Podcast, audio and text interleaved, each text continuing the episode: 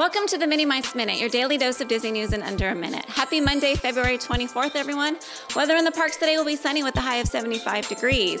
Park hours today, Disneyland will be open from 9 a.m. to 11 p.m. and DC 9 a.m. to 8 p.m. A new in-ride hack has been revealed for the Millennium Falcon Smuggler's Run in Star Wars Galaxy's Edge, allowing guests to unlock Chewie mode.